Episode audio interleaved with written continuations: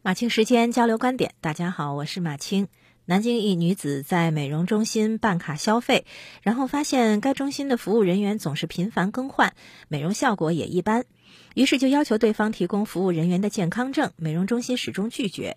因此呢，这位消费者就把涉事美容中心诉至法院，要求对方返还卡内剩余余额一万多元。近日，南京市秦淮区法院审理判决了该案，认为美容中心没有履行义务，判决支持消费者退还卡内余额的诉求。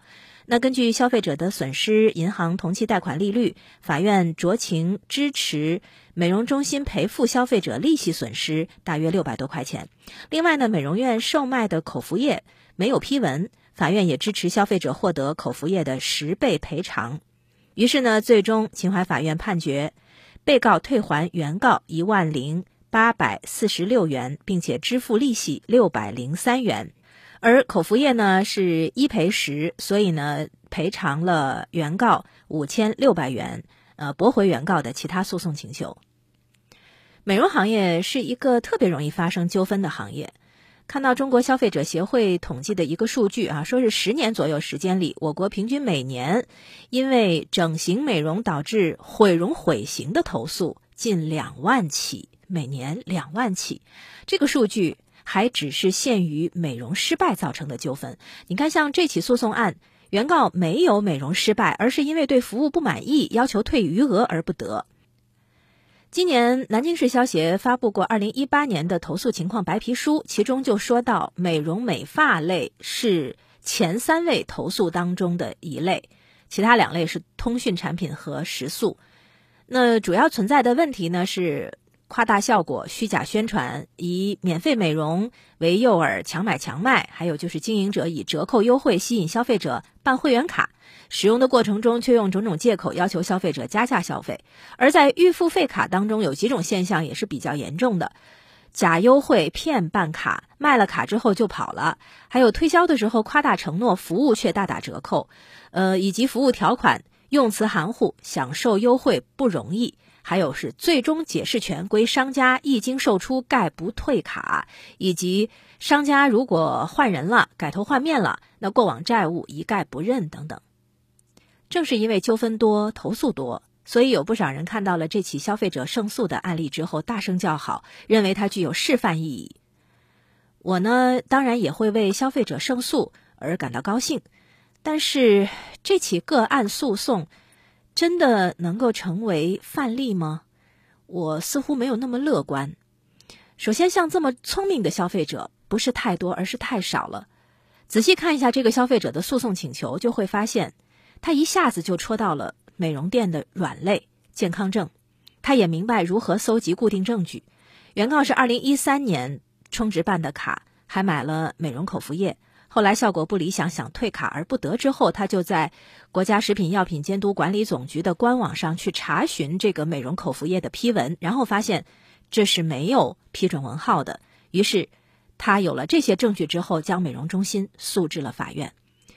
法律规定，从事食品、饮用水生产经营、还有化妆品生产人员以及公共场所直接为顾客服务的人员都必须办理健康证，包括美容店、呃游泳场。这些直接为顾客服务的人员也都必须得每年去体检一次。可是有多少消费者懂得要去看美容中心服务员的健康证呢？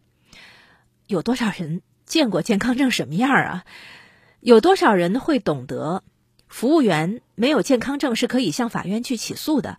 又有多少人会明白如何去食品药品监督管理局的官网查询那些产品当中的批准文号？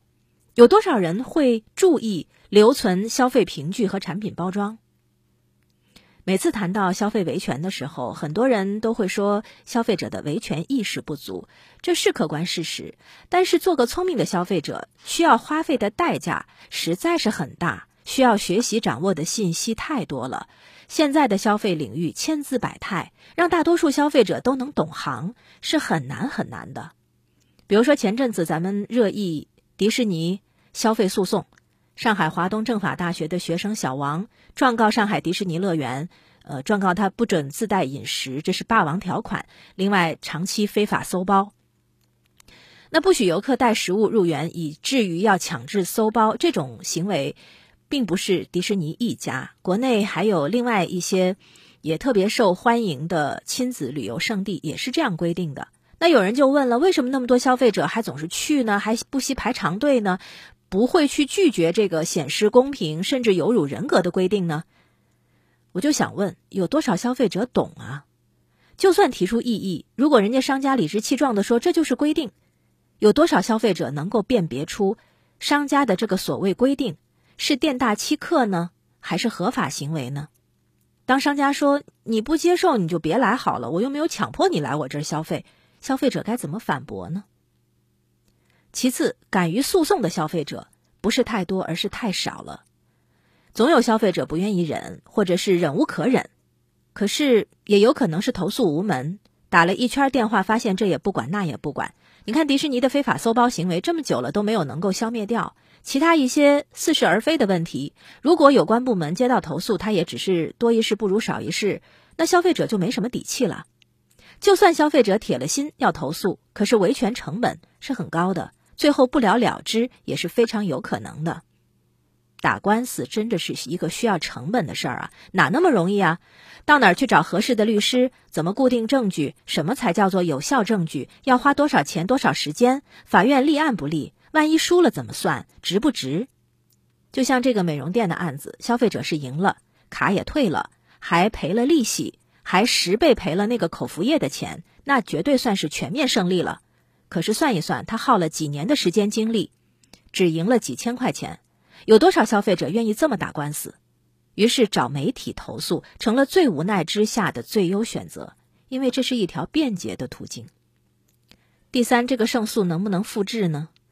无论是媒体调解还是法律诉讼，大多数的时候就只是个案终结、个案维权。就像我们之前报道过，有消费者想退预付费卡上的余额，后来打官司打赢了，可是一个消费者的卡退了。那预付费卡的纠纷不依然是连绵不断吗？类似的霸王条款似乎也没有被完全终结。